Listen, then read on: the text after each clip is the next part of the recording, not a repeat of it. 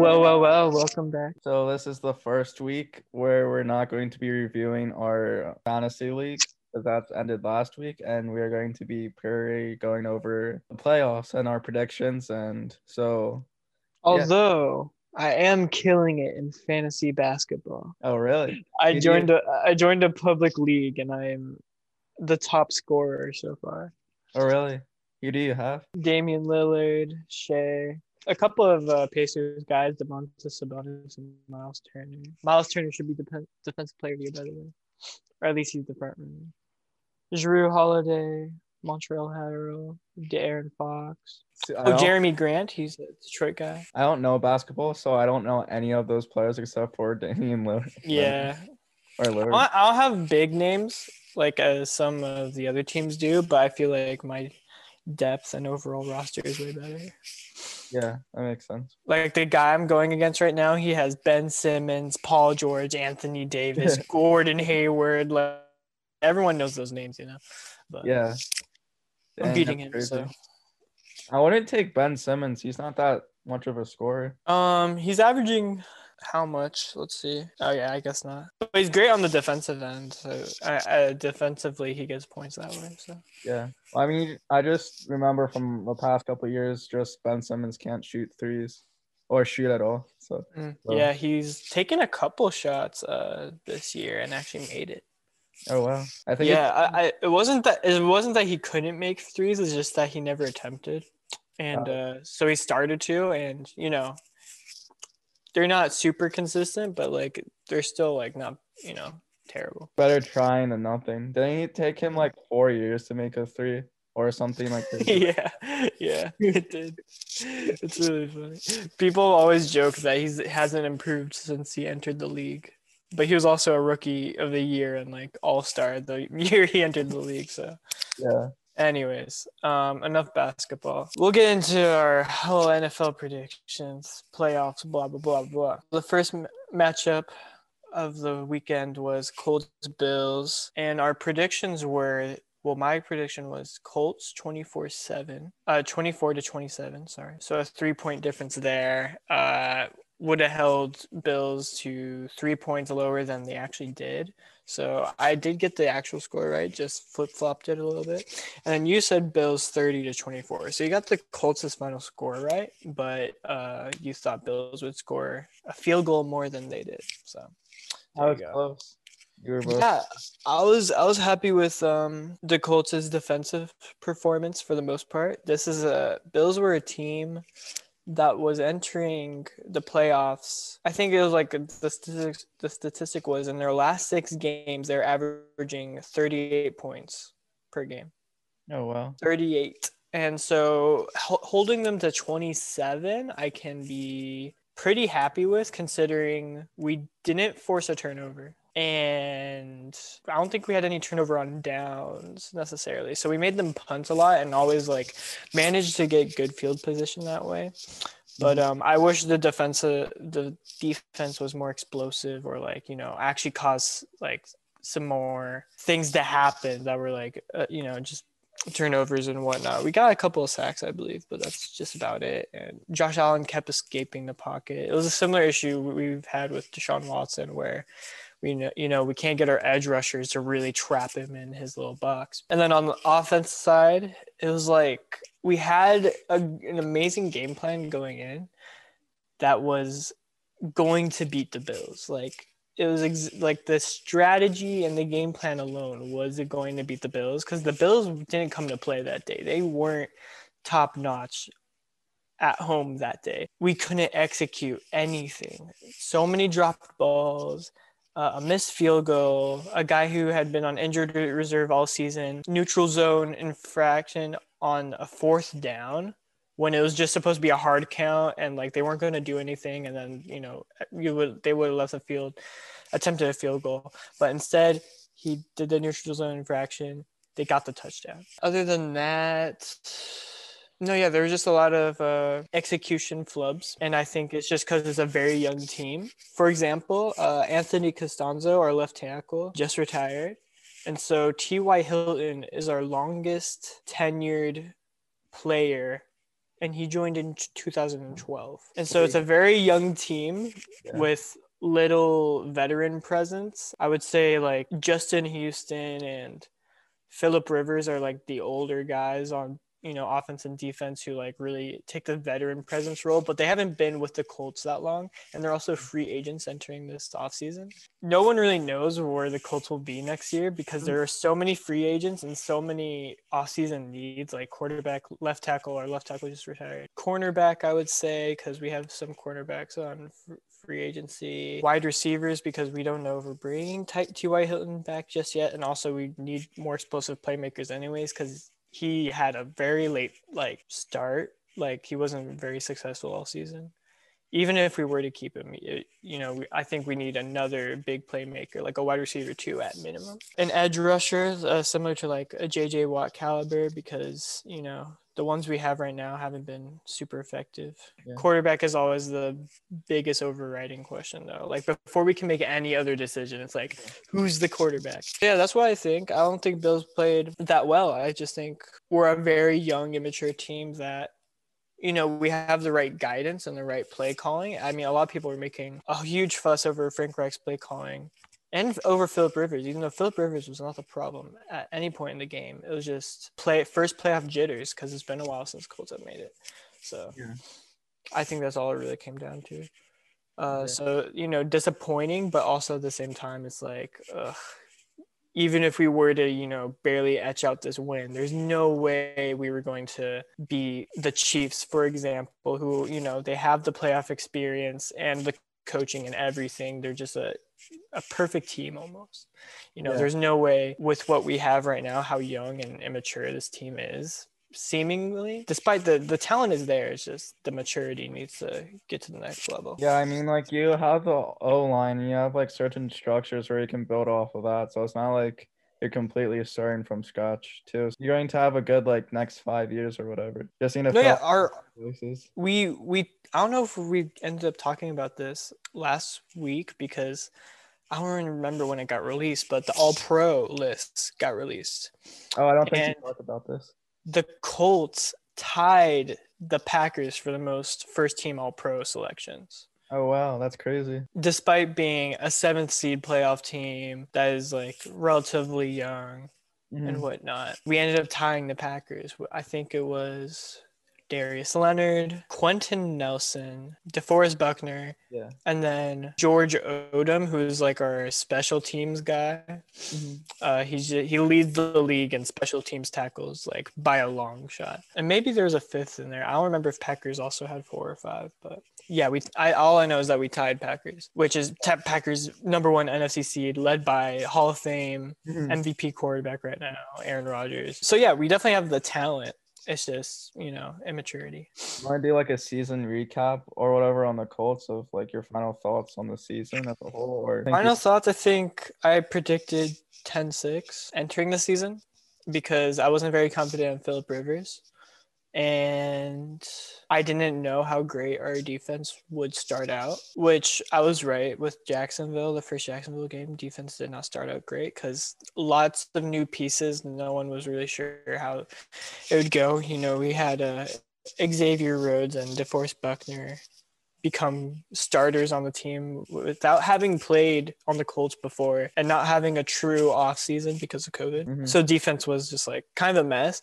I was very impressed by how quickly they got like the hang of it. Like they communicated very well. They had the chemistry. I just think it's a very fun, passionate team. Well, uh, just talking about the defense as of right now, like the defense is so tight knit and close as a group. It's like a brotherhood, and it's just really awesome to see. Like if you know a couple more pieces were added, this might be like an all-time great defense that like could not be stopped. Unfortunately, uh, you know, teams later down the stretch managed to see where our weaknesses lied and uh, took advantage of that. But to start out the season, we were amazing as a defense. You know, it's just like like one or two more pieces, and then I think we're pretty much set. And like just maturity as well. I mean, it depends on how much off-season you know practice these guys are going to be able to have. As for the offense, my my concern was Philip Rivers and the lack of playmakers they would have because Marlon Mack um, ended up out like first game. And, you know, offensive line, I never had to worry about. It was just the playmakers, wide receivers, and running backs. Because also Parris Campbell for a second straight season was going to be a starting wide receiver, ended up getting on the injured reserve second straight season. Yeah, between those two groups, I was very concerned. At the very beginning, tight ends stepped up like Mo Alie-Cox, Trey Burton, Jack Doyle. They all really stepped up because Philip Rivers, you know, is more comfortable throwing to tight ends, like historically with Antonio Gates and whatnot. Yeah. And then the other running backs stepped up. Nyheim Hines had an all-time high in receptions. Like he's a great receiving back, and I believe an all-time high in touchdowns in the season as well. And then Jonathan Taylor, rookie, just, you know, started popping off midway through the season. And then T.Y. Hilton started to get things together and like certain like practice squad guys in the wide receiver group started really doing well at various points. You know, not, none of them have been, none of the wide receivers, I guess specifically, have been too consistent. Like Michael Pittman, rookie, he wasn't necessarily very consistent, but he was known for getting a lot of yards after the catch. And like that was a big deal for us to be able to be that explosive downfield. But uh, because he's a rookie, he wasn't that consistent, and he had a couple. He was one of the guys who had a couple of drop balls in uh, in the Bills game. So same with Jonathan Taylor, even Nyheim Hines, who's not a rookie, but uh, a guy who hadn't been to the playoffs yet. I guess offense just like needs those uh, playmakers in order to help Philip Rivers thrive because Philip Rivers, I, it wasn't a career high in like completion percentage or turnover rate, but it was like closer to where his prime was than we've uh, we have seen in like a good five years. Yeah. Because uh, you know the narrative was that Philip Rivers wouldn't be able to sustain his success because he was too turnover prone and whatnot. But then Frank Reich took him in again, gave him the good offensive line, and he started to really make just better decisions because he had more time. He seemed to he seems to really care about this team. Like his his uh post game interview after the Bills game. It's just very sad because he himself doesn't know like what's going to what his future is going to be. Like even if he gets the offer from the Colts, he doesn't know personally and like with his family like what the best decision would be going forward. Because by next December he will be 40. So yeah, he just has like a lot of decisions to make, and he still like we still don't know what the Colts in general are going to decide to do because you know there's just so many options. It seems like right now, like everyone's talking about Deshaun Watson and Matthew Stafford and Matt Ryan and uh, Carson Wentz, of course. Like all these different guys who are seemingly wanting trades and all that.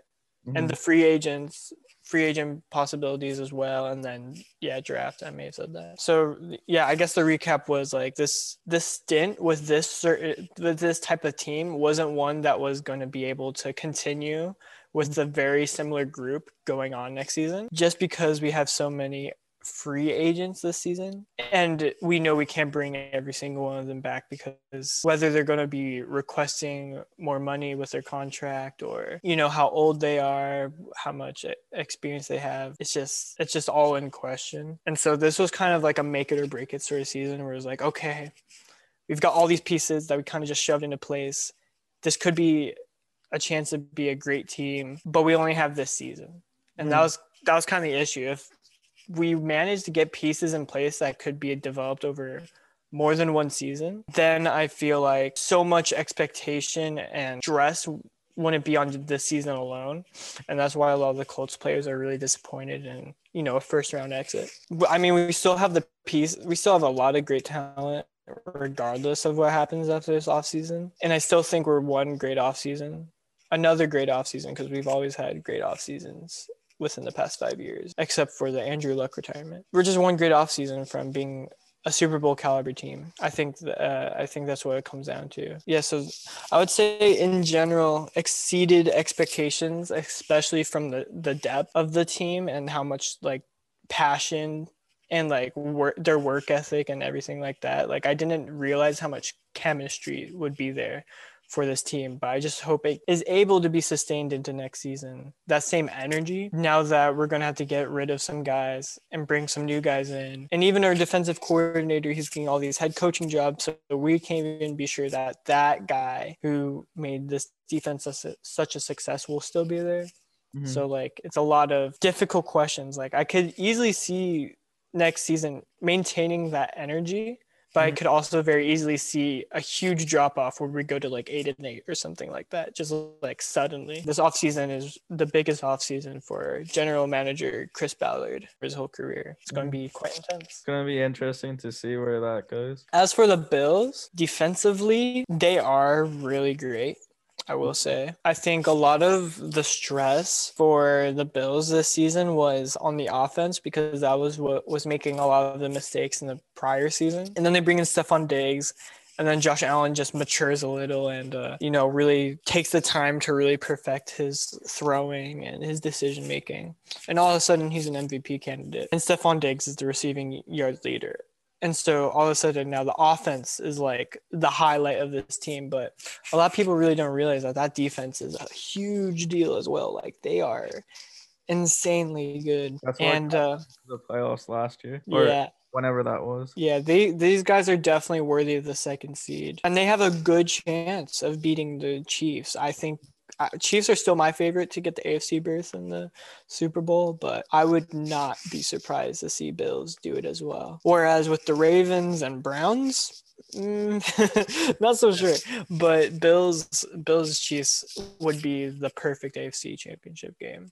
Maybe even worthy of being called the real Super Bowl, quote unquote Yeah, as uh, some conference championships tend to be. So I feel like the Chiefs just replaced the Patriots as the next dynasty in the AFC. Yeah. it's like he's gonna beat the Chiefs now. For the last like two decades, it was like he was gonna beat the Patriots to get into a Super Bowl. It's like every year you knew that the Patriots were going to make it to the Super Bowl and the championship, but now it's the mhm.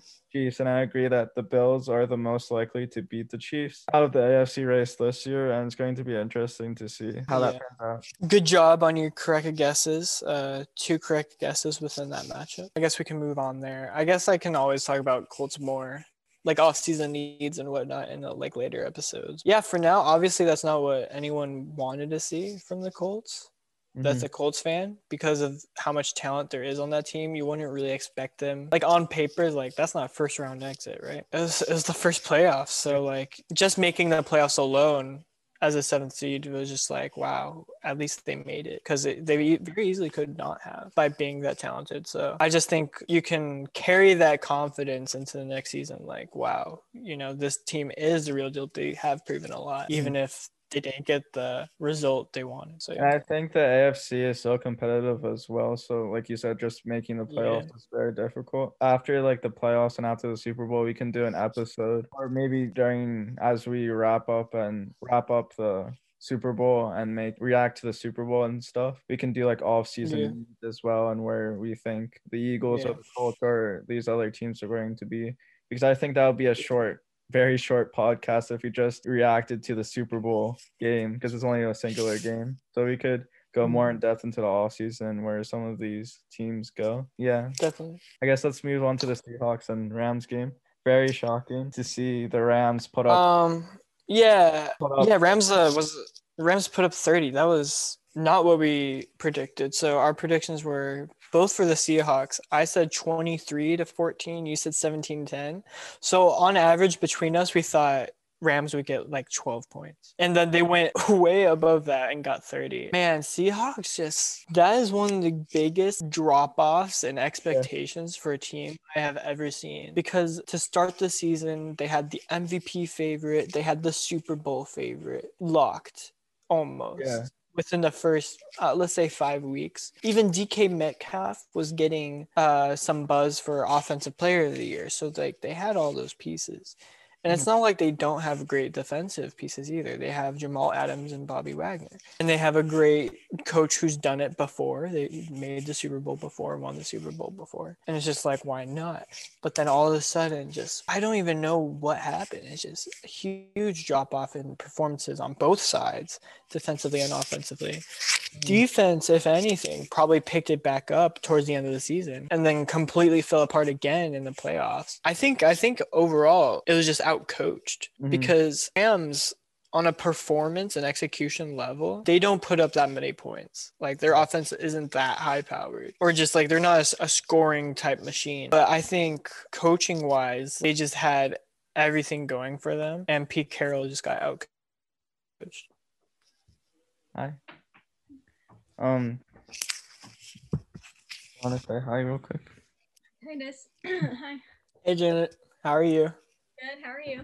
I'm great. I think the biggest shocker out of this game was the Rams scoring 30 points because you kind of expected the Seahawks offense not to perform that well. But like you said, the Seahawks Yeah. defense was picking up speed towards the end of the or picking up momentum towards the end of the season where you would expect them to like dominate the Rams offense, especially since the Rams offense hasn't been producing points as well. The fact that the Rams could score 30 points and dominate the Seahawks like that is very shocking. And the Seahawks fired their offensive coordinator. Not immediately after the game. I think. Well, what day is it? I think it was just yesterday. So I guess Oh, wow. they, they gave him a good four or five days. I solely blame Russell Wilson and DK Metcalf for how my season ended because they just like completely flopped. I don't even know if I can necessarily like I, I don't know who to blame. I just Yeah. feel like this is such a unique circumstance where like I don't know what went wrong with this team because i- i- it's similar to the Colts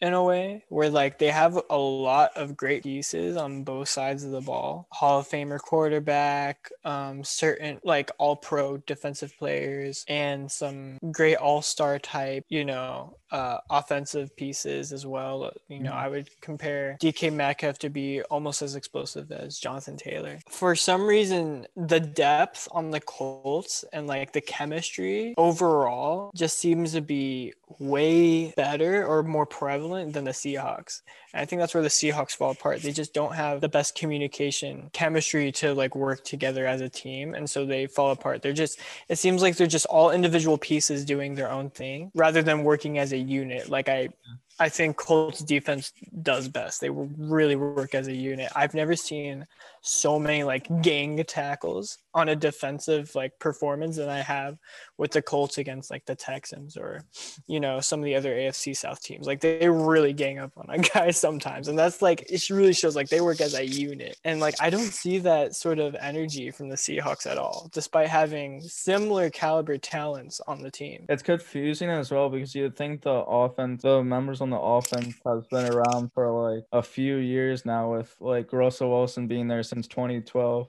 Lockett being there for a few years, DK Metcalf his second year. And I don't know about the offensive line, but some of the running backs have been there for a few years. So it's strange to see that their offense fell apart, especially because I think their offensive line has gotten better as well over the Yeah. past couple of years.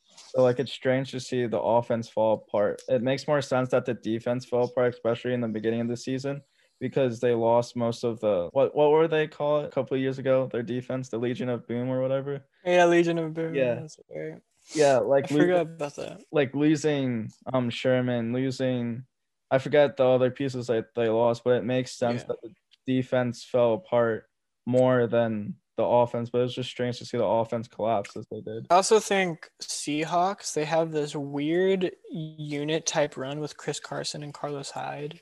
And maybe if there's a third member as well that we we typically see from like Bears, Cardinals, Browns, even the Colts, maybe before Jonathan Taylor is popping off. But for some reason, they are very like not successful with it. Hmm. I think their rushing game needs to improve a lot more in order for Russell Wilson to be more successful with his passing because like you know we'd like to see mvp like primetime russell wilson that just like he puts the whole team on his back and just like throws for all those yards whatever like you know similar to like what deshaun watson does that's not a super bowl level team though you Mhm. know as much as we'd like to see that sort of mvp performance from russell wilson i think russell wilson more than anything would like to be a Super Bowl performing team. And if you want that, then you also have to have an equal amount of success in the rushing game so that the defense, you know, has to be on edge on both sides. Like, oh, if they're going to rush, then we really have to take care of that. But also, their passing game can be equally as dangerous. Whereas, like, if the rushing game is unsuccessful, then it's way easier to get at the quarterback and like do you know, have better coverages because they know that they're likely going to pass more if their rushing game is unsuccessful. So I think that's what whoever they find in their next offensive coordinator, make sure that that guy knows the rushing game. And I Mhm. think that's going to be an issue with the Seahawks because obviously DK Metcalf and Russell Wilson are the, you know, the lead guys. And so they might even like let them in on the hiring process of the offensive coordinator and I just want Russell Wilson to know, like, hey man, you may have some you know, weigh in on this, but make sure that's not all about your individual performance. Make sure it's for the team as a better. Like your rushing performance needs to be way better. I just Yeah. feel like if they put too much focus on what Russell Wilson and DK Metcalf needs individually, that they're going to find a guy who is going to be very pass heavy, which it feels like was the downfall of this team this year is that they got way too pass dependent. So I don't know. I That's I feel. I feel like that's them every year or ever since Marshawn Lynch left, where Mhm. they struggled with rushing, rushing because I think last year Russell Wilson was accountable for like 95 or like 98% of all the touchdowns that the Seahawks scored. I feel like I think it was only like a running back scored one touchdown out of the entire year or whatever. So like Russell Wilson is dealing with no running backs for his entire career as a Seahawk, I feel. Oh shoot. What? I just got some breaking news. Um, this is more basketball actually, so kind of like not re- relevant, but with the, have you been keeping up with like the James Harden trades and stuff like that? Uh, not really. A little bit, but not as much. So I don't So- know as much. So, so the drama is like James Harden has like in the during the summer, not during the summer, but like during the off season, he like went to social media. Is like, I want to be traded. Like he let everyone knows, like I want to be traded. And then he came late to training camp and all that. Like clearly he doesn't want to be there. And last night they uh, lost to the Lakers. He went to the post game thing. There's nothing more I can do here. This team is something that can't be fixed. And then he walked off. Dang, so disrespectful. Yeah, so uh Houston Rockets, they don't want to just like trade him away with like whatever the first offer is. He's one of the greatest players in the league right now. Obviously, they want to get something in return. And so they're just like, we're not afraid to make him uncomfortable and keep playing for us if we're not going to get the trade we want, right? But after he said that, apparently the breaking news is that they're making James Harden stay away from the Rockets. Like he's not allowed to come to practice or anything until a trade is complete. Really? So he's not. I don't think he's going to be playing another game for the Rockets at all. Wow, that's crazy. What is he just like not going to play or put any effort in, or why do you think they made that decision? No, I mean he completely put the effort in. He's put up. Well, he hasn't put up amazing stats actually. He. I think the the statistic was his, the last four game stretch. Yeah, the last four game stretch, he's had uh, less than twenty points in each game, which hasn't happened since 2014 or something. Like he's always within a four game stretch has had at least one game with 20 or more points. Yeah, I mean there's also a lot of other like really good players on his team now, DeMarcus Cousins and John Wall. So like he's not the only one who's able to get points anymore because Russell Westbrook as a a scorer wasn't that successful in the Houston Rockets for some reason last season. But also I think yeah, I don't think he's been as inspired to to play as well.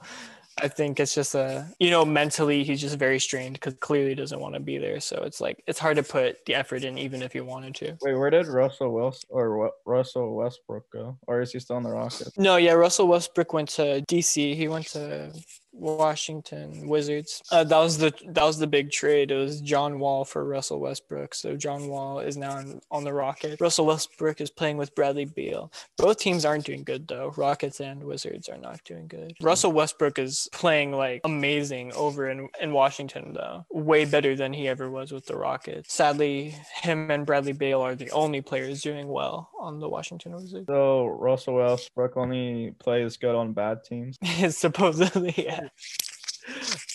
um even though he was mvp with the thunder thunder was was okay then. Anyways um i guess i can connect that to football with deshaun watson. Hey deshaun watson there are ways you can force a trade if you really want if you really want a trade to happen. There are ways you can force a trade. Also a houston organization by the way houston texans. That poor city man. Trying, they all they are losing like their two like best players in their yeah. freaking city. I guess their baseball team has been pretty successful, even though they they cheated in the World Series or the the season they got the World Series at least. I don't know how the Houston FC is doing in the MLS, and I doubt there's a Houston hockey team. Maybe there is. I don't know. Hey, so do you want to go to the Bucs Washington now? Yeah, that was a little um halftime or a little break from football talk. Bucs Washington was pretty close. Eight point game. So I guess that's just a one touchdown, two point conversion. Possession, all that was needed for Washington to tie that up. Obviously, like everyone knew going in that like Washington offense wasn't going to do much. They did more than we predicted though. So I predicted Buccaneers 26 to 13. You predicted Buccaneers 38 to 17. I guess we both like I undershot the Buccaneers score, you overshot the Buccaneers score and kind of like met in the middle. Yeah. They ended up getting 31. But we both undershot the Washington score. They actually ended up putting up more points than we expected. So Yeah. I don't know if that says more about the Washington offense or it says a lot about the Buccaneers defense because you know Buccaneers defense has been really good at the end of the season or just like actually throughout the whole season I would say the Buccaneers defense has been really good. I, I'm not going to say 23 points is a lot but it's Washington like they don't have much going for them Mhm. necessarily. Yeah, I think it's more of a shocker that the Bucs defense did bad because Washington's offense coming into it is just so depleted, and I think they're the worst team entering the playoffs uh this year. So it's like 23 points I feel is a lot more than what I expected them to do. Even 17 points as Right. I expected seemed like a lot. Alex Smith, I, I think he got hurt again. I don't know why he wasn't. I yeah, yeah. Alex Smith wasn't even playing, which was like supposed to be the big storyline. Like Alex Smith comeback player of the year, but he couldn't even play. So Taylor Heinicke from Atlanta, Georgia, who's played on the Vikings, Patriots, Texans, Panthers, and the St. Louis Battlehawks, which is the XFL, by the way. That guy, he just randomly got the start. I wish, I think, I'm not sure if earlier in the season he actually did get the start or not. He ended up getting hurt too, and a fifth string quarterback ended up coming in too, which was shocking. And then he actually Yeah. got like a passing touchdown. But Washington's offense is not like the worst. It's just their quarterback situation's not good at all. So they had, ended up playing like a four string qu- quarterback, but they have some pieces forming, as in McLaurin and Gibson. Those were good running back, good receiver, but still putting up 23 is still impressive. Oh, he played week 16 against the Panthers, which was a loss. He had one touchdown, no interceptions. Completed 12 out of his 19 attempts, Oh, wow. which isn't terrible, but like he just didn't get a lot going necessarily. yeah, Yeah, I guess there's there, not there's Taylor. Yeah, I not much to say. Just like, will Tom Brady be able to? And I guess this is the preview. Will Tom Brady be able to beat New Orleans Mhm. in their third matchup this season? You don't typically hear about Tom Brady losing the same team three times in a row, but Alright. I don't know. It's a different team for him. Buccaneers. Can Buccaneers do it? Oh, and uh, Antonio Brown too. He's starting to light up the world a little bit. Yeah, he's he's bringing it back. I think it was the I saw a crazy statistic. I forget the exact year. I think it's four or five years. I think the last four or five years, the most touchdowns by a receiving or by a wide receiver, like catching touchdowns. It's like Davante Adams, obviously at top at like 58, but Antonio Brown, even being out of the league for the amount of time he has, is tied for fifth place or fourth. He's tied Wow. for fourth in the top like five receivers and like receiving touchdowns in the last five years. So it's crazy how good of a receiver he was. And if he would have actually played and not had that like mental breakdown with this, I I think it's some like brain injury or whatever. But I think he would have had a crap ton more Yeah. receiving touchdowns and debate if he's the best receiver in NFL history, but definitely probably debate best receiver in the league. He would have Yeah. Uh, went on his mental stint. I guess we can go to Ravens Titans now. Yeah, this was my favorite game of the weekend of Super Wild Card weekend. Um, not just because Ravens beat the Titans and the Titans I hate, but just because even entering the game, there was already so much beef. You know, these Mhm. teams had already played once before this regular season when Titans were like all on the Ravens logo, just like before the game doing their thing, and then the head coaches had a little, you know, battle of the words. Didn't end up shaking hands after that game. And so when the Ravens got that turnover in the fourth quarter, they all went out and danced on the Titans logo. and I was like, man, this rivalry is going to be a marquee matchup going forward. Mm. Like next season and the seasons after. Like, this is the type of matchup I want to see in every postseason. Yeah. I don't care Yeah. Like Yeah. I don't care if Titans make the playoffs. I just want to see them play the Ravens now because it's just such a I don't know. I think it's a really cool rivalry. After Lamar Jackson won, he said that he didn't respect the Titans after what they did. He refused to go out and shake any of his hands. He ran right into the tunnel. It was like, I'm not gonna I'm not gonna interact with those guys after what happened last time. And even beyond that, the Titans were the ones to upset the Ravens last year in the playoffs. Mhm. Derrick Henry running for all of that, and then somehow the defense managed to, you know, figure out Lamar Jackson in the postseason and stop him when he was having his MVP season. And they were like, I don't know, what were they, 14 2, something like that? Yeah, they were 14 too. The reversal of fate. And I think it's just a beautiful thing to see. Yeah, and it ends the talk or stigma around it. When will Lamar Jackson get his first playoff? Uh, when when it's gonna come? Everyone was talking about that, and he finally did it. So he Mhm. proves to be, or he gets that much better and proves to be an NFL quarterback that much more. And he, And he was playing great. It wasn't just like, you know, he ended up getting the win, but wasn't playing great. He was playing great. I think that's a big thing. And they held Derrick Henry to like an all time low amount of yards almost, but yeah, I I, think um, I don't know the exact statistic. It may have been like 46, I think. I remember hearing. I don't know that might have been the entire team.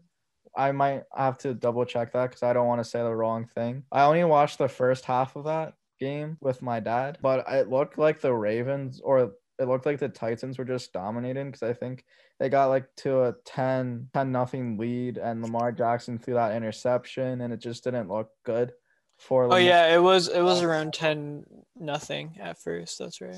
Yeah. Uh, Derrick Henry had 18 carries for 40 yards, so not a great performance by him at all. Yeah, it was a low scoring game actually, but it was still like high octane because of just like the energy of both of the teams. Like you could tell the Ravens really wanted to beat the Titans. Like there's that beef, you know, and the Titans are just you know mo- very momentum based as well. So I would say both teams are, and so you know it's just going to be a, a fun game when you know those two teams are coming up against each other. And Yeah. so our predictions, um, we both thought it'd be a high scoring games. Uh, I said Ravens 37 to 35, so very close there. And you said Titans 35 to 32. And so I got that right. Ravens win, but neither of us could get either of the scores right. Um, and it ended up being 20 to 13, just a touchdown game. Yeah, it's crazy. Way lower than what we expected. Way lower. I think our lowest score that we predicted was you saying Ravens would get 32, hmm and Ravens ended up getting 20 to win it. Yeah. So Yeah, that's crazy. The Saints Bears game, uh, I didn't pay too much attention to that. I, all I saw was me neither. all I saw from that game was the Nickelodeon stuff. I was so confused. yeah. I was so confused on what I heard about that a while ago and I was like, this is going to be so stupid. And then Yeah. lo and behold, it was so stupid.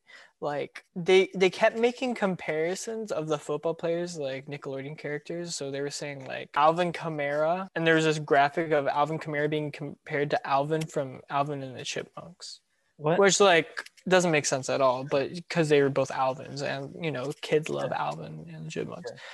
But uh, I think the real highlight of that game though was Nate Burleson on the Nickelodeon stream because I really like Nate Burleson in general. He's a funny guy at Good Morning Football. Just the way he tried to like dumb it down to the kids was just so hilarious to me. Like he, he called Taysom Hill and was like Taysom Hill is the kid on the playground who can do anything. And I was like, it's true. He can run, he can pass, he can receive. Like he's not wrong.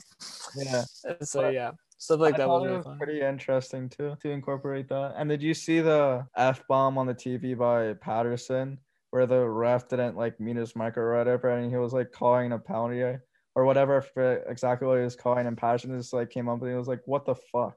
And he like heard it on like television and stuff. Yeah, he uh, went to Twitter and was like, "I swear that wasn't me." that, was, that was really funny. But I really like Cordarrelle. Um, Yeah. Shame Chicago is just bad, but um, Yeah. yeah, it was not a good game. Someone was tweeting out like, "Man, if you wanted to get kids into football, why would you show them the Bears?" Yeah, like, "That's so yeah, that's exactly. That's way better like games to show them. And then Mitchell Trubisky is like salt in the wound. After he lost, he gets told that he won the Nickelodeon Most Valuable Player.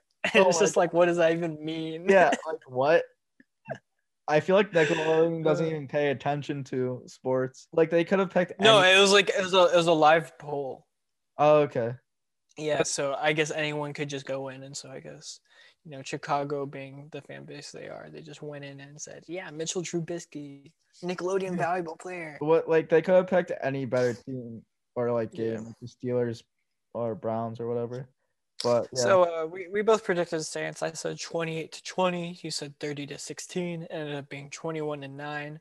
So Saints actually didn't score as much as we thought they would. You know, that goes to show Bears defense is not a joke, but their offense is only putting up nine. So And then it was kind of sad at the ending with Jimmy Graham because he like the last touchdown. It was like 21 to like three for the longest time or whatever the final score was, but the Bears got like a final touchdown at the very end.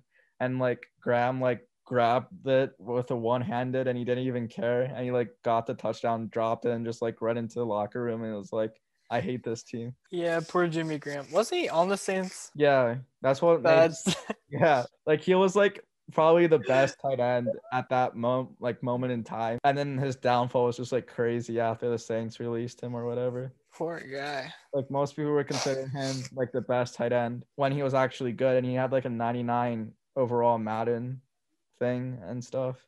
And it was just Mm. crazy the downfall he had. Yeah, I, I think I do remember him on the Saints, but uh, I think his whole downfall or whatever that was more so took place after I was not really paying attention to football. I think he's been on the Um, hasn't he been on the Packers, Seahawks, and Bears now? I forget. yeah, that's right. I do know he was on the Packers. I think I do remember that. I don't know where else he's been. All right, the highest scoring game of the weekend, though, because we didn't really get many high scoring necessarily games, was Steelers Browns, but it was not the way we had hoped it would be. Browns had a 28 0 lead in the first quarter, which is insane. hmm To just get 28 points in any is insane. Browns were out for blood.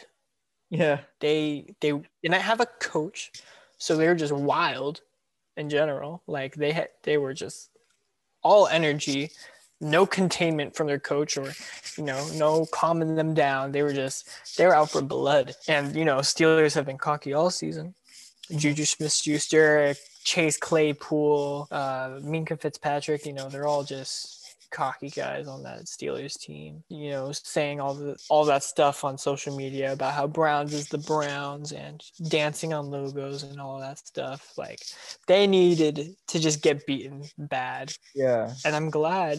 And I was hoping that the Colts would do it because we did have that amazing lead against them to mm-hmm. start out, but then Steelers came back. And that was my worry after the 28-0 start. I was like, I don't trust this lead. You know, if it was 28-0 by the third quarter, maybe I would. But 28-0 in the first quarter, Yeah. anything could happen. And lo and behold, Steelers were starting to bring it back. It came down to a 12 point deficit at one point Mhm. but Browns, unlike the Colts, managed to close it out. They got some more scores in. The defense came up clutch on really good drives, and uh, Browns really deserved that win. Even when Mike Tomlin, a great coach, was really starting to get them to rally to come back, but 28-0 is just such a huge deficit. I'm so happy that the Browns like the way that bless you. I'm so happy that the Browns like killed the Steelers like this. We're not like killed, but like had a big lead throughout and like dominating like this because what you said with like Juju and them making stupid comments and Juju sa- said gonna uh, I don't know if it was an Instagram live or a TikTok live or whatever, but he went live like a couple hours after the game and he was just like the Browns are still going to be the Browns. They're going to get like destroyed by the Chiefs, so it doesn't even matter. Yeah, Chase Claypool said that as well. And also Eric Ebron, he's one of the cockier guys in the league as well, even though he's dropping balls all the time. So Yeah. I'm glad we don't have Eric Ebron on the Colts. I feel like he wouldn't mesh well with our current roster, but whatever. Uh, yeah. Wait, it was Chase Claypool. My bad. I thought it was Juju. Oh, well, yeah, they both said wild things. Yeah. I just know that Juju was at the neck at the beginning, too, or before the game was saying that. But I think it, yeah, it was Chase Claypool who said that. Yeah, yeah. So Juju before the game said Browns are the Browns as like you know just saying like he's not worried about the game. And then after the game, Chase Claypool did the live thing and said that they're going to get destroyed. They're both guilty. Well, yeah, yeah. Chase Claypool is one of the most annoying personalities that come out of this season. The dude is fast and he can catch a ball in the end zone. That's he can't run routes. he can't. He, he even drops the ball at like on key possessions sometimes I've seen. He's just like on the straight routes right to the end zone, he can get those. And that was the the one time he like popped off that one game. That's all he did. You know, if you want to make it big in this league, you can't just have that one game where you're able to shake up a cornerback Yeah. just by flying past him. You know, you actually have to do more than that. And it was against the Eagles where he had that huge game. So it's like It was against the it Eagles. was like literally not saying that much. And ever since he was just so cocky about it. And everyone's like, oh, this guy is offensive rookie of the year now. And everyone was just like praising him and he was like endorsing that as well. Like he was one of the guys who was like really trying to get people to say that sort of thing. And it was just like, yo, chill out, rookie. Have some I don't know, respect. Well, I mean, he had a decent year 62 reception, 873 yards, and nine touchdowns. But still, like, that's not like out of the like flying col- colors like Davante Adams kind of numbers or like, oh yeah, it's still a good rookie season, but it's like yeah. I don't think he's on the hype. Like, you know, the statistics look really great, but I think when you look at what he does on the field, he's almost like a non-factor until they're trying to rally but from behind or like just trying to go for the deep ball and all of a sudden he's like, well, because like that's where he's he's he's great with those things. I, I mean, I'm not gonna deny him that, but it's not like he's an all all-round perfect receiver, you know like Justin Jefferson is Justin Jefferson. He can run routes. He can really shake up defenders. Steeler, I said this in the past, but past, but Steelers breed hockey players. I I. I, I think it's true. I think that is absolutely true. And uh, one last thing, the Steelers lost four out of their last five games at the end of the season after starting 11 and 0. So I'm glad that their season ended like that. If only Colts could make that 505. Yeah. That was one of the more disappointing things I think from the Colts this season was that against some of the better contenders of the AFC, they couldn't come up clutch Mhm. because they lost to the Browns and the Ravens. Even when they weren't playing that well at the beginning of the season, they still ended up losing to them. And when the Steelers were on their downfall, they ended up losing them too. Mhm. So that's something that we have to improve on, I guess. Because we play Bills in Miami next year in the regular season. So, That's going to be an interesting game. and I hope we destroy the Patriots. Oh my gosh. I also hope that you guys destroy the Patriots as well. All I'm so excited to play Patriots when they're at their worst. Like, this sounds so petty, but I don't even care what quarterback they end up getting. I don't care if it's Matthew Stafford. I hope we destroy them. Anyways, yeah, let's uh. So overall, oh wait, you got that bet, uh that prediction right about the Browns being the Steelers, but neither of us had the scores right. We thought it'd be more low scoring in that game, more of a defensive battle, which it was not. Uh, Well- I said 21 to 14. I said 21 to 14. You said 24 to 21 for the Browns. I said for the Steelers. And it ended up being 48 to 37. So final scores because getting a, a score right is five points and getting a, a team win right is 10 points. The scores ended up being 45 for you and 30 for me. Oh, wow. Yeah. So you're up 15. That's not a big lead. The scoring, no, no, no, it is not. And the scoring gets more steep coming in to divisional weekend. This this weekend we're doing scoring a bit differently. So it's 15 points if you get a winner of a matchup, right? Uh, getting the final scores are still going to be five points, but there's an additional prompt which is predicting which player scores the first touchdown Ooh, okay. in each matchup. So are we And that's also that's also five points. the winner? If we guess one correct, the winner gets 15 points, right? And then Yeah, like Chiefs versus Browns. I say Chiefs. Chiefs win. Then I get 15 points. Yeah, and then we're also predicting the scores. Like we did last week. Yeah. So if we if we get one one team's score, then we get five points. But if we actually get both sides right, then we get you know 10 because five times two.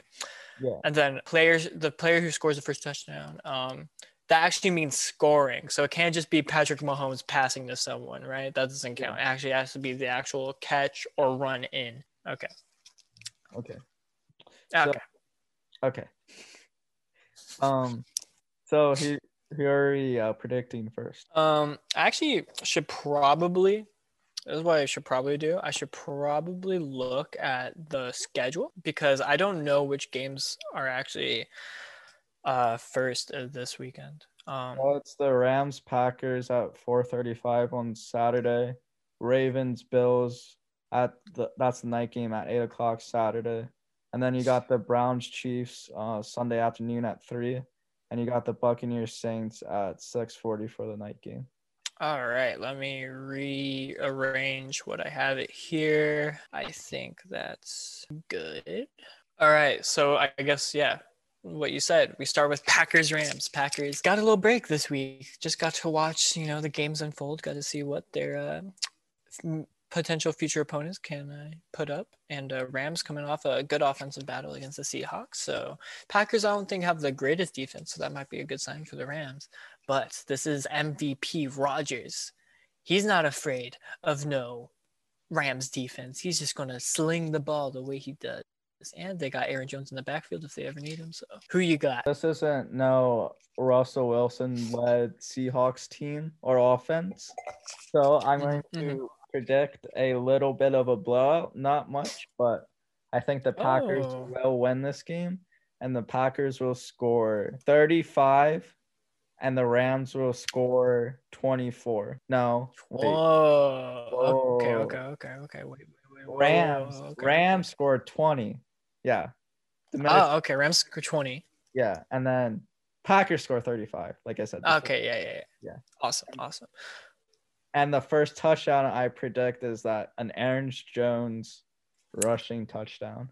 Oh, Aaron Jones. Interesting. Okay. I could see that happening for sure, for sure. Who do I have? I, I, I, I. Okay, I have the Packers. Ooh, okay. I don't think it'll be as big as a blowout as you think it will be. I think it'll be a bit closer just because, you know, I, I want to give credit to the Rams after all. Um, I think it will be Packers. I'm gonna go 34, one under you, and Rams What? 24. Okay. I thought you were Yeah. gonna do like 21 or some shit like that. No, no, no. Rams 24. Okay. which yeah i think is very reasonable for the rams to get and the player to score the first touchdown i'm also going to go a packers player but when i'm looking at the rams defense who do i think of i think of aaron donald inside defensive lineman who can easily swallow up aaron jones so i'm not going that direction i think of jalen ramsey who can you know, I don't think Davante Adams will have much of a problem with him, but I don't think he'll be a big priority in this particular game for Aaron Rodgers because you can't undermine Jalen Ramsey's abilities. Mhm. So why not go in the middle to a tight end by the name of Robert Tonyan, Ooh, okay, okay, okay. who was a Pro Bowl snub, by the way, Hmm. this season. Um, Aaron Rodgers said it himself. Robert Tonyan just is a great, great guy, and he does do well in the end zone, as we have seen this season. So, not necessarily the best odds to get the first touchdown of the game, but I still believe Robert Tonyan will put them up early. Okay, okay. A little little underdog here. But I, I can see Mm-hmm. it happening. I can see it happening, especially with Aaron Rodgers always throwing in and getting a crazy amount of touchdowns. I mean, Robert Tonyan's 2020 stat line was 52 receptions, 586 yards for 11 touchdowns. I think Ooh, 11 big ones. 11 big ones. I think we both had him at one point during the season, or during Yeah, we both picked him up briefly. Yeah. yeah. I had him when he was like real hot. And then Yeah. also I had him for a cold game, but yeah. that's just how he is. I think he had like Um, three touchdowns in one game during the regular Mm, season. yeah, he did. that was. That put his average up real high. Yeah, at least it wasn't next to Eagles. That's all that I have to say. The next game, the the night game of Saturday, will be Bills versus Ravens. Bills coming off a you know a win. A win is a win. Want a win? No matter what, a win is a win. No matter what. Hello, Lucy. a cat just came up. Um, but it wasn't the greatest win. We Yeah. can't deny that. You know, Bills were like a, a six point favorite in the Vegas sporting book odds, I guess. Um, and it came down to a field goal that was missed by the Colts that could have, you know, tied it up. Then you, on the other hand, you have the Ravens who actually were able to rally past a Titans lead, you mm. know, so it shows that they can come from behind and score points. I think, I don't think it's impossible to see an upset happening here because Lamar Jackson is Lamar Jackson after all. And if he gets hot, then I don't think any defense can necessarily stop him, not even a Bills defense. But regardless, I got to go with the consistency from the Bills throughout the season. Ravens just haven't shown that consistency.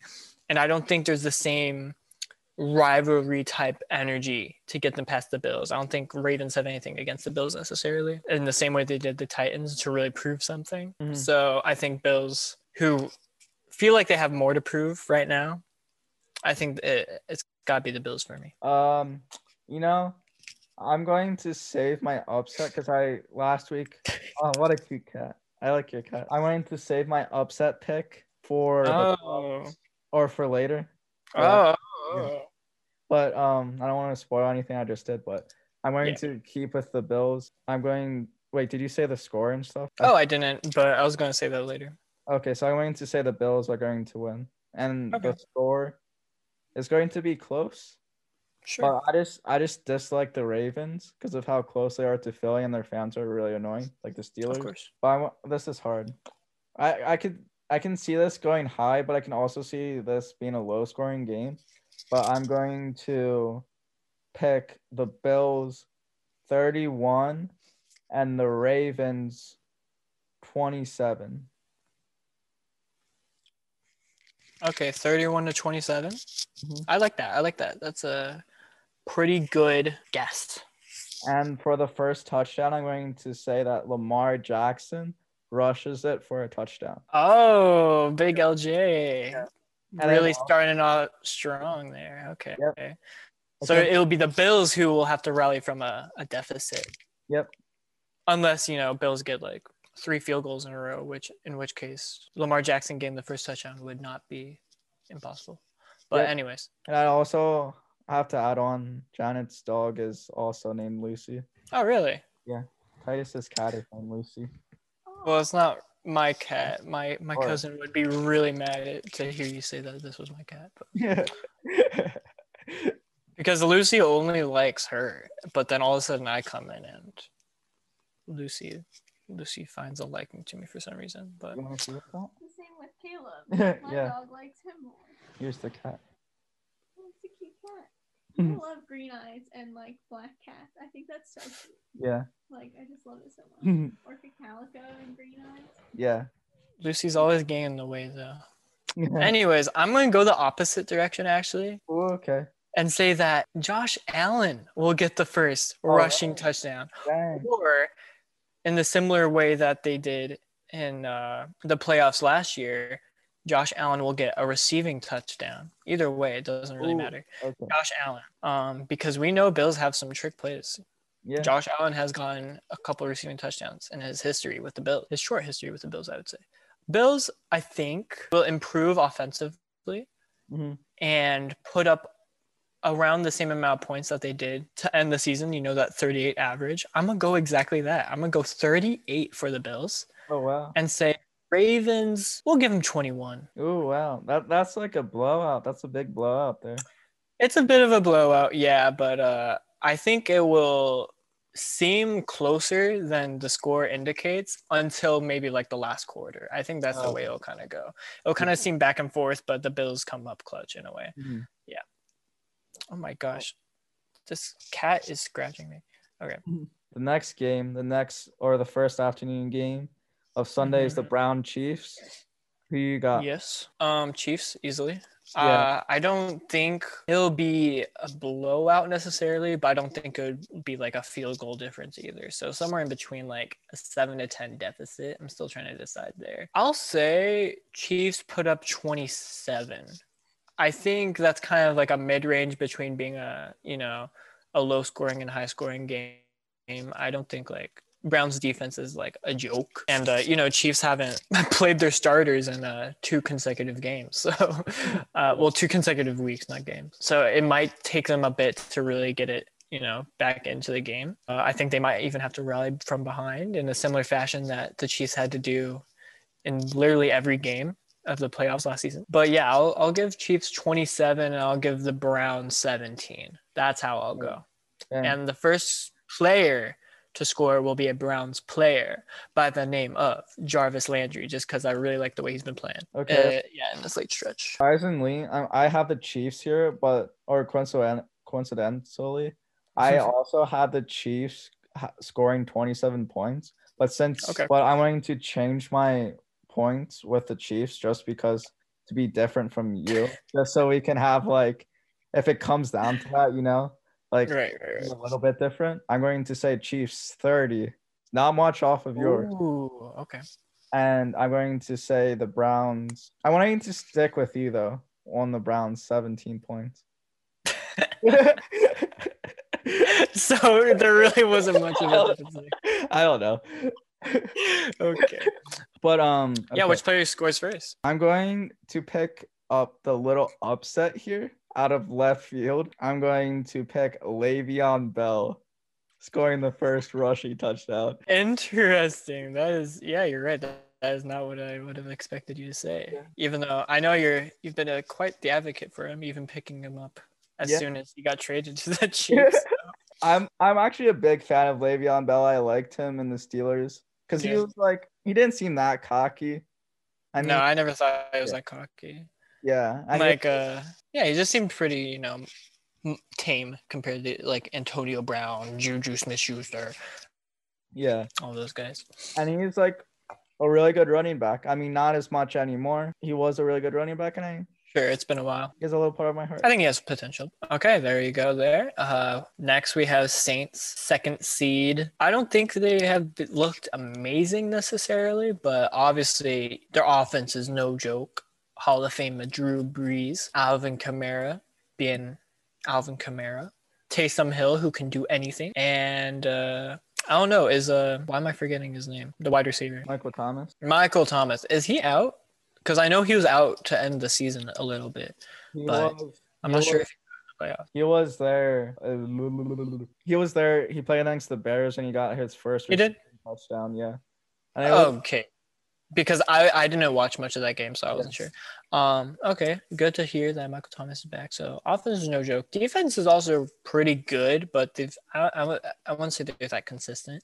Mhm. And I feel like the Buccaneers are very similar. Lots of high-powered offense. Defense has performed really well, even though at some points not as great as you'd like to see. Um, Hall of Famer quarterback, of course. The only issue is they don't really have a strong rushing game, and I think that's the one aspect that if you had to go back and forth and really see what the big difference between the teams are, it's that Saints have a pretty solid rushing game, Mhm. whereas Buccaneers can't necessarily get it started. I know fumbling actually has actually been an issue for them and on the rushing side at some point. So that's why I would see Saints favored. I mean, they also are just the higher seed coming into this playoffs as well. So I will go with Saints. The issue is, I think that if Saints were to play Rams or Packers, I think they would actually not win. Oh, really? So whatever, so if Saints are to win this game, whoever they play in the NFC Championship, they are just not going to win. And you know, free free Super Bowl berth for whoever ends up facing them. I feel like I just feel like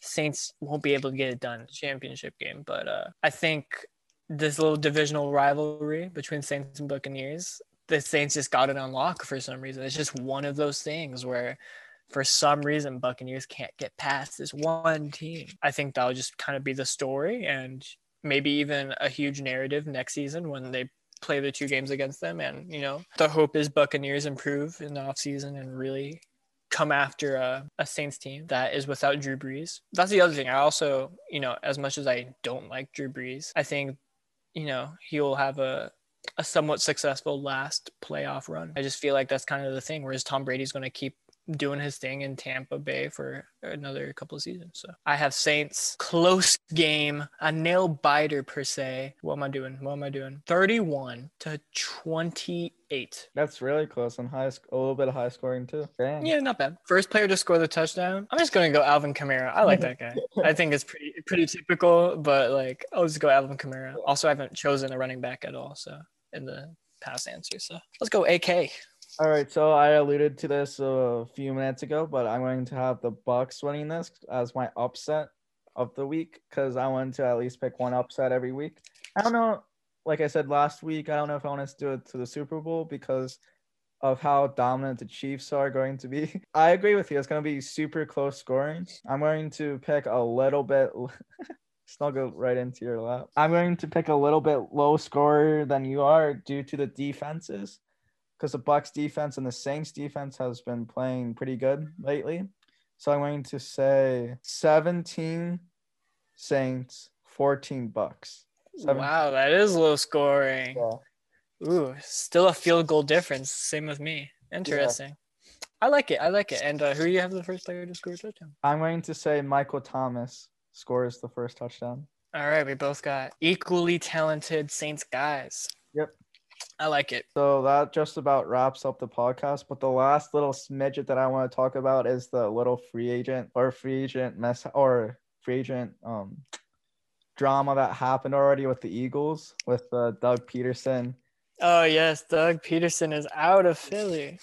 So I I was thinking about making a video about this, just talking about my thoughts, but I'm gonna do it here because Mhm. uh, I want to do like the mismanagement of the Philadelphia Eagles in the last four years, and then like the start of a new era with Yeah. all the like free agent drama or whatever has happening. So I want to keep all my thoughts for the or like actually like shorter video, all my thoughts there. But I just want to get my like first initial reactions here. I just I don't I don't know. I like Doug because he's a Super Bowl winning team or he's like a Super Bowl winning coach, I should say. I really like him because of that. But like just of what he's done over the last couple years is just I'm kind of happy that he's gone. It's a shame that we cut him this early or like released him this early. I thought we would give him at least a couple more years, and I wouldn't be mad if we gave him a couple more years. I think this is going to keep Carson Wentz, or more likely going to keep Carson Wentz inside Philly, because the only reason why Carson Wentz was requesting a trade was because of his relationship with Doug Pederson. And since Doug Pederson is out, then I think Carson Wentz is going to stay in Philly.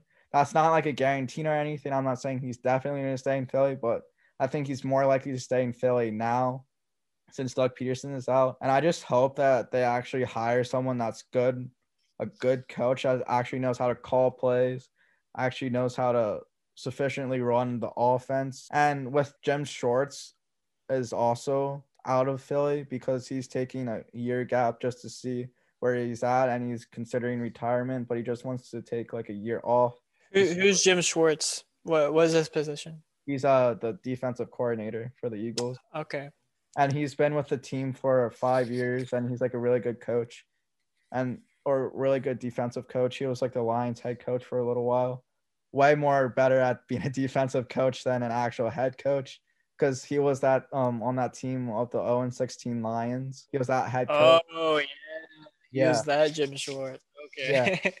and um but he's like a great defensive coordinator like i love his schemes and stuff a little bit shaky this year but like he's one of the reasons why the eagles went to the super bowl and won it but he's just taking a year off just to see where he is mentally and stuff and he's getting up there in age he's considering retirement so he's we don't we're not going we're going to be out a defensive coordinator and a head coach next year so like free agency is already steaming but with doug pederson i think it was a little bit me premature but I like the decision, and I just think that we should fire Howie Roseman as well, too, Mhm. because the decision making is not great.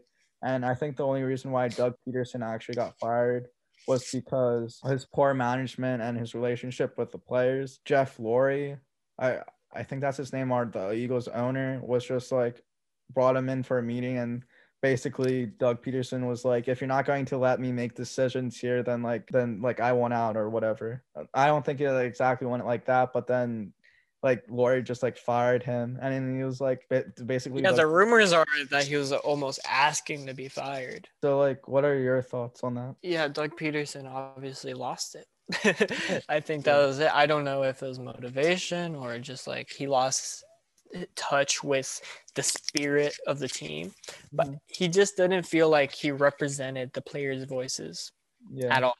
Mhm. And I think that's the same with the general manager. I think that may even be the same with the owner. I just feel like they're out of touch with what the players desires are and like what they really want. I think it's also just a hard fan base to really be a part of as well. Philadelphia is very tough on th- their organizations, uh, sport wise. So, you know, I mean, head coach of the NFL, you know, that's only there's only 32 people every season who are able to have that opportunity, and that's because it's not an easy job.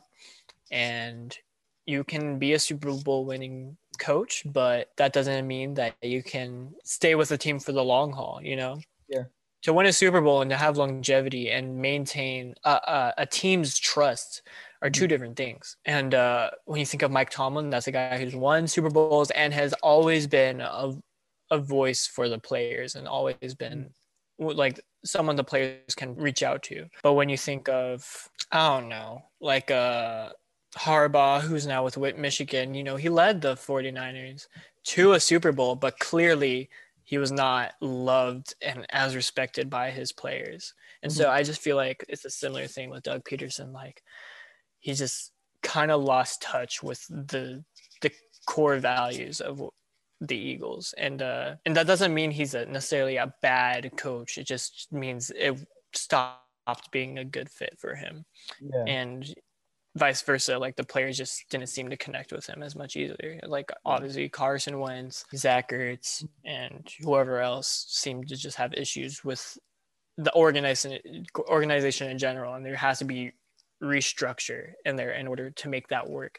Because even if Zach Ertz and Carson Wentz leave this offseason, that's still going to be a problem for whoever else is going to step up as the veteran, you know, voice for the locker room. So I agree. there you go. Yep. Um. So yeah, I just wanted to add that at that little end, just since it's like big news. But Yeah. um, yeah. So that's the podcast. Uh, thanks for joining, Yep. and see you next time. Peace. Goodbye. Goodbye.